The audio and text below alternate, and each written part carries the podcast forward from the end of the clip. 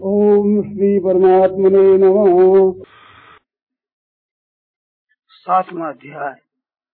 जिसको आप सर्वश्रेष्ठ योगी मानते हैं, वैसा मैं भी बन सकता हूँ क्या? ज़रूर बन सकता है। कैसे? भगवान बोले, मेरे में ही मन वाला और मेरा ही आश्रय लेकर मेरा भजन करते हुए तुम निसंदेह मेरे समग्र रूप को जान जाओगे। इस विषय में तुम मेरी बात सुनो। मैं तुम्हें विज्ञान से ज्ञान संपूर्णता से कहूँगा। जिसको जानने से तुम्हारे लिए मनुष्य लोक में जानना बाकी नहीं रहेगा। जब ऐसी बात है तो उसको सभी क्यों नहीं जान लेते? इधर स्वतः प्रवृत्ति बहुत कम मनुष्यों की होती है। हज़ारों में से कोई एक मनुष्य अपने कल्याण के लिए यत्न करता है। उन यत्न करने वाले सिद्धों में भी कोई एक ही मेरे को तत्व से जानता है। वह तत्व से जानना क्या है? पृथ्वी, जल, तेज, वायु, आकाश, मन, बुद्धि और अहंकार। इन आठ प्रकार के भेदों वाली मेरी अपरा जड़ प्रकृति है और इससे सर्वथा भिन्न जीव रूपा मेरी परा अर्थात चेतन प्रकृति है, जिसने अहंता ममता करके संसार को धारण कर रखा है। इन अपरा और परा प्रकृतियों से ही संपूर्ण प्राणी उत्पन्न होते हैं। वास्तव में संपूर्ण संसार का मूल कारण मैं हूँ, क्योंकि संसार मेरे से ही उत्पन्न होता है और मेरे में ही लीन होता है। इसलिए मैं ही मैं हूँ। मेरे सिवा दूसरा कोई कारण नहीं है। जैसे सूत की बनाई हुई माला में मणिया और धागा सब सूत ही सूत है। ऐसे ही सब संसार में मैं ही ओतप्रोत हूँ। संसार में आप किन रूपों में ओतप्रोत हैं भगवान? जल में, रस में हूँ। सूर्य और चंद्रमा में, प्रभा में हूँ।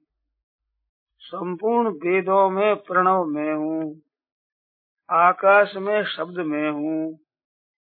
मनुष्यों में, पुरुषार्थ में हूँ।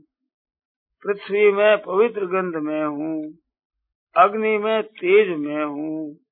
संपूर्ण प्राणियों का जीवन चेतना शक्ति मैं हूँ।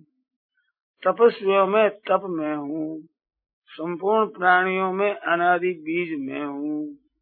बुद्धिमानों की बुद्धि और तेजस्वी पुरुषों का तेज अर्थात प्रभाव मैं हूँ। बलवानों में काम राग रहित शुद्ध बल में हूँ।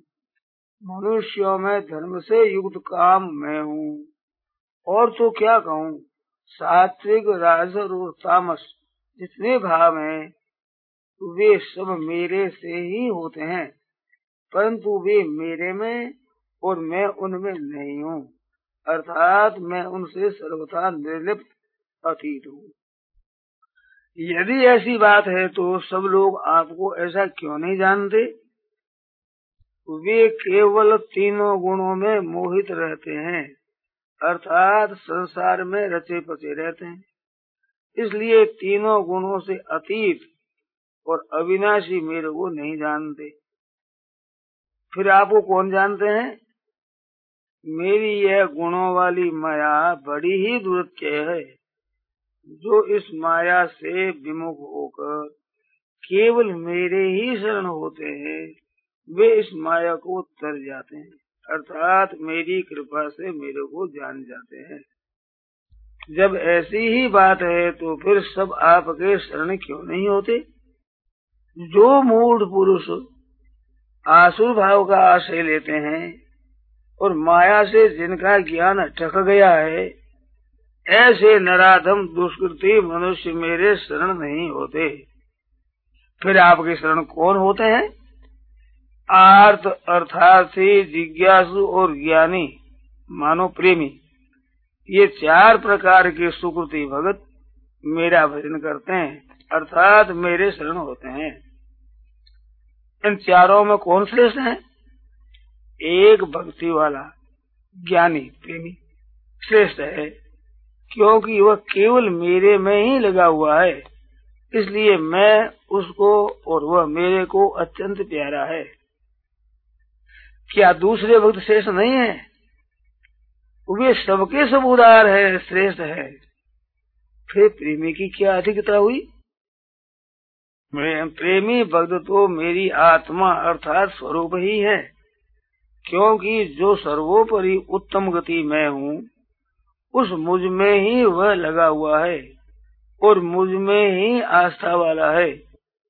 तात्पर्य यह है कि अर्थ की दुख दूर करने की भी इच्छा है, अर्थार्थी की धन की भी इच्छा है, और जिज्ञासु की तत्व जानने की भी इच्छा है। और ज्ञानी अर्थात प्रेमी की तो किसी तरह की कोई इच्छा नहीं है। ज्ञानी अर्थात प्रेमी की भक्त की इतनी महिमा क्यों है? बहुत जन्मों के अंतिम इस मनुष्य जन्म में मेरे शरण होकर सब कुछ वासुदेव ही है।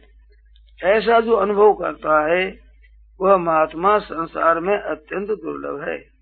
ऐसे प्रेमी भक्त न बनने में क्या कारण है? तरह तरह की कामनाओं के कारण, जिनका सब कुछ वासुदेव ही है, यह ज्ञान ढक गया है।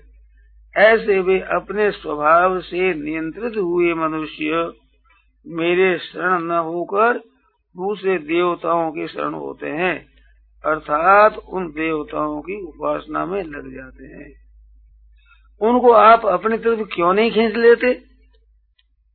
मैं मनुष्यों को दी हुई स्वतंत्रता को छीनता नहीं प्रत्युत जो मनुष्य श्रद्धा पूर्वक जिस जिस देवता का पूजन करते हैं, उसी उसी देवता के प्रति मैं उनकी उस श्रद्धा को दृढ़ कर देता हूँ।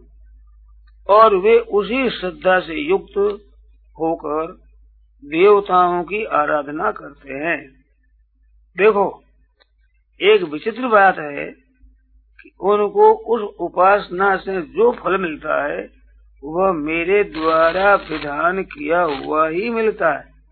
परंतु सकाम भाव पूर्वक देवताओं की उपासना करने के कारण उनको अंत वाला, अर्थात उत्पन्न और नष्ट होने वाला ही फल मिलता है। मैं नहीं मिलता।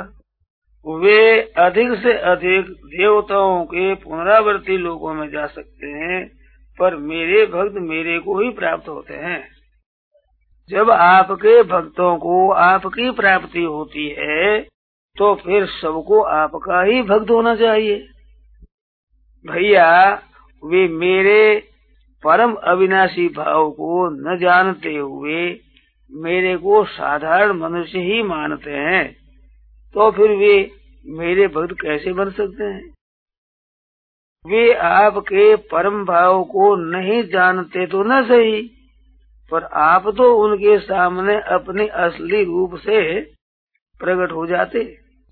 नहीं भैया जब वे मूड लोग मेरे को अजन्मा अविनाशी नहीं मानते, तब योग माया से आवृत होता हुआ मैं भी उनके सामने अपने स्वरूप से प्रकट नहीं होता।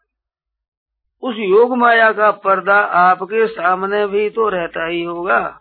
नहीं, मैं तो भूत भविष्य और वर्तमान में होने वाले संपूर्ण प्राणियों को जानता हूँ। पर वे माया से मोहित जीव मेरे को नहीं जानते। आपको न जानने में खास कारण क्या है? इच्छा और द्वेष से उत्पन्न हुआ ये द्वंद मोह। इसी द्वंद मोह से मनुष्य संसार में जन्म मरण को प्राप्त होते रहते हैं। तो क्या सभी द्वंद मोह से मोहित रहते हैं? नहीं। जिन पुण्य कर्मा मनुष्यों के पाप नष्ट हो गए हैं, वे द्वंद मोह से रहित हो जाते हैं और दृढ़व्रति होकर मेरे भजन में लग जाते हैं। दृढ़व्रति होकर आपके भजन में लग जाने से क्या होता है? जो जरा मन से मुक्ति पाने के लिए केवल मेरा ही आशय लेकर यत्न करते हैं, वे ब्रह्म को, संपूर्ण अध्यात्म को और संपूर्ण कर्म को जान लेते हैं। तथा वे अधिभूत, अधिदेव और अधियज्ञ सहित मेरे को, अर्थात मेरे समग्र रूप को, अर्थात वासुदेव स्वरम रूप को जान लेते हैं। इतना ही नहीं, अंतकाल में भी वे मेरे को ही जानते हैं, अर्थात मेरे को ही प्राप्त होते हैं।